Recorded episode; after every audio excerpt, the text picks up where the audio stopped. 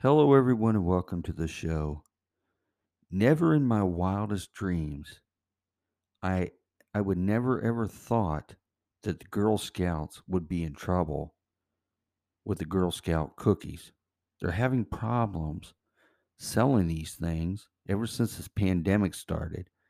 And now I guess the thinner mints, I guess everybody complained that the mints were too thick.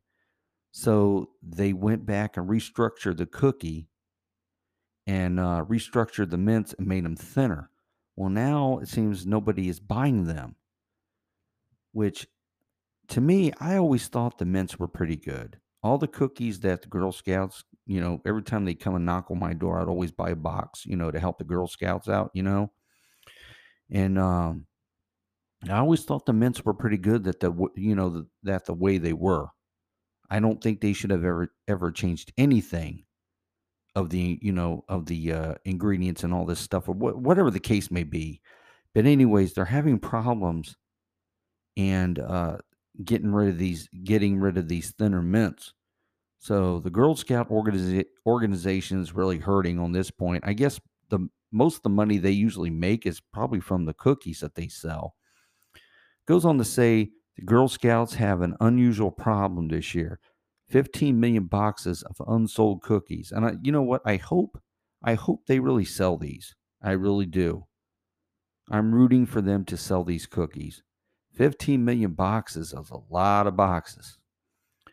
Goes on to say the 109 year old organization says the coronavirus, not thinner demand for thin mints, is the main culprit.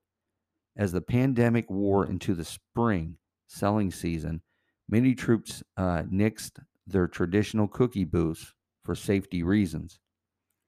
This is unfortunate, but given this a given this is a girl-driven program and the majority of cookies are sold in person, it was to be expected, said Kelly uh, a spokeswoman for Girl Scouts of the USA. The impact will be felt by local councils and troops who depend on the cookie sales to fund programming, travel, camps, and other activities. See, that's what I was saying is that's their main source of basically their main source of income to do all these things that they want to do. Goes on to say the Girl Scouts normally sell around 200 million boxes of cookies per year or around 800 million worth. Now I know the prices have went up, but you know what? You got to look at this way is that you're you know, especially if you have daughters, you know, that are in this or want to join this, you got to look at that it's helping them. You know, it's it's helping them of what they want to do. You just got to look at it that way. And I know times are tough and stuff, but it wouldn't hurt you to buy a box of this. You know, especially the ones with you know, especially the parents with little girls growing up that want to do this and join the, you know, the Girl Scouts and uh, and all this, and you're just going to benefit them in the long run. I mean, that's the way I look at it. But anything, anytime when, you know, um, anytime any of the scouts would knock on my door trying to sell something, whatever it was, I would buy it because I know it was helping them, and you know, the Boy Scouts too. Anything they would sell, you know, I would I would normally buy it. You know, and all this, and it it helps them out, and it helps basically it kind of helps the economy out in a way too. But um, it goes on to say Rebecca Latham, the CEO of Girl Scouts of New Mexico Trails, said her council had 22,000 boxes left over at the end of the selling season in late spring.